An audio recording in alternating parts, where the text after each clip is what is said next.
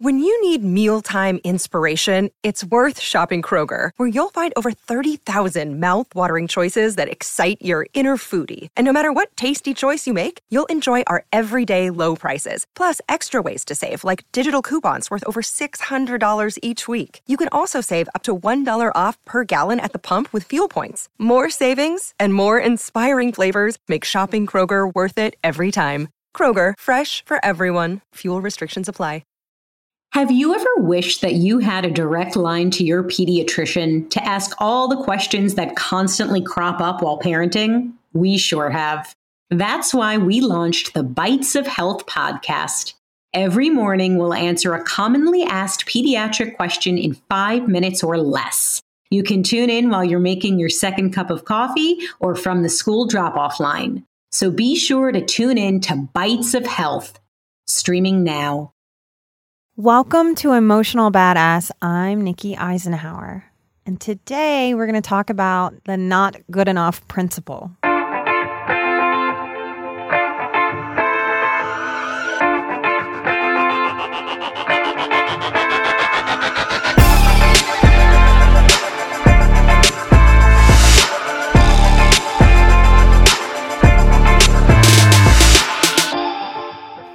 Sensitive people, we struggle with this not being good enough.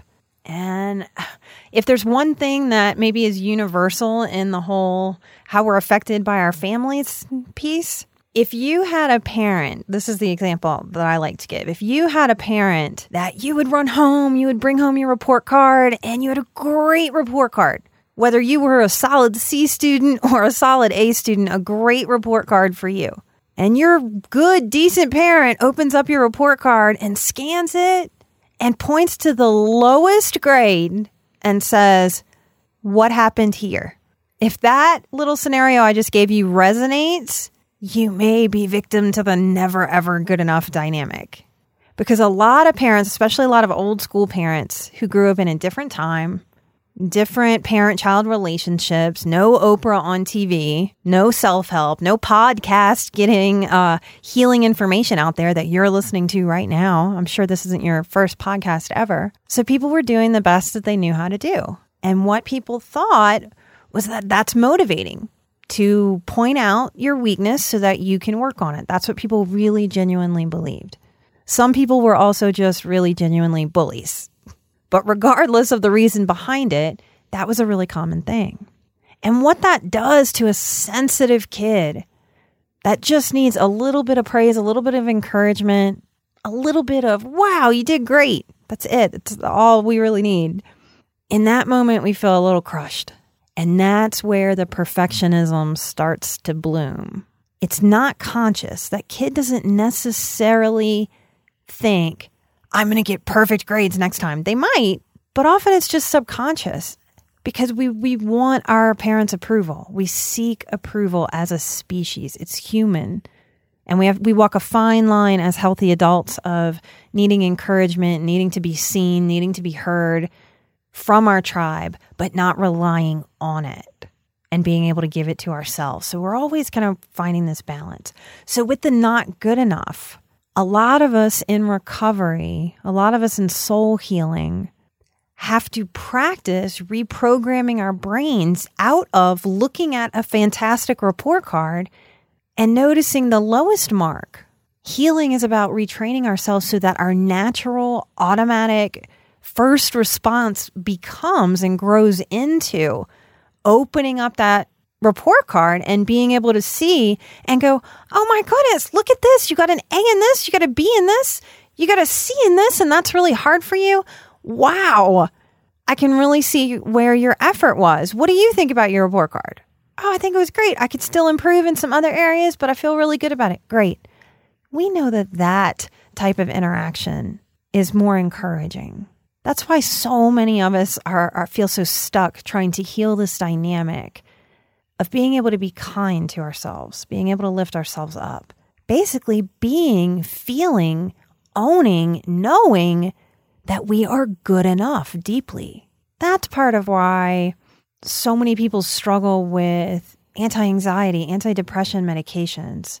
And no pill is going to fix not feeling good enough, if that's the core issue that's keeping you from peace.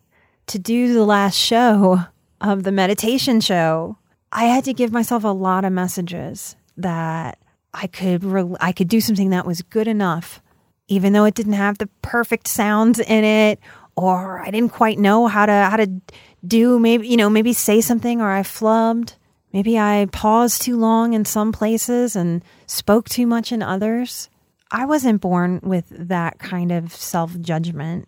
That is something that we pick up and sensitive people empaths especially were the sponges so more than the average person those messages of not good enough I really soaked them up and if you did too you got to wring them out that's what I've been working on all these years is wringing out those not good enough messages. So I get to use something like this show, the last meditation episode that we released. That's my growth edge. That, uh oh, that self criticalness, that not good enough that started playing in my head as I wanted to do a meditation episode. So we've got to grab those critical voices, pull them back. And I had to say to myself, I don't have to do this perfectly. I can do this and it can be good enough and valuable and it will be a learning experience and each one can get better and I can learn from each one. The more we do that, the easier that is. Today, that's like uh, a, a 30 second to five minute process sometimes. A decade and a half ago, my goodness, that would have taken me weeks or years to be able to give myself such a permission to put myself out there like that and risk rejection, risk failure. Those are muscles. So if you're struggling with this not good enough, I encourage you to flip it and practice the good enough principle. We are never going to get done all the things that are on our to do list today. Has that ever happened for you in your life where you got finished everything? I'm way too scattered with poor focus and creativity coursing through my body to get everything done on my to do list. So I've got a good enough to do list and a good enough getting things done policy. What's your good enough? You're in charge of deciding that. Think about it with the things that plague you. Can three loads of laundry be enough? What kind of enough permission do you need in your life? That's part of being and living as the emotional badasses we were born to be. And part of that is figuring out the good enough in your life. So I hope today's episode helped you maybe make some connections, figure out where you where you're being too hard on yourself and what your task is to heal that. Thank you for spending time with me today. Thanks for listening, guys. You can find me on all the social media spots. Um, come say hi. Uh, come help me grow. Share the show if what you listened to was valuable today. Um, I really appreciate it. Y'all are my marketing team. You can find me at Patreon and NikkiEisenhauer.com, and there will be a link in the show episode bio. So you can find me, okay? Thank you so much. Thank you for hanging out with me today, and I will see you next time on Emotional Badass.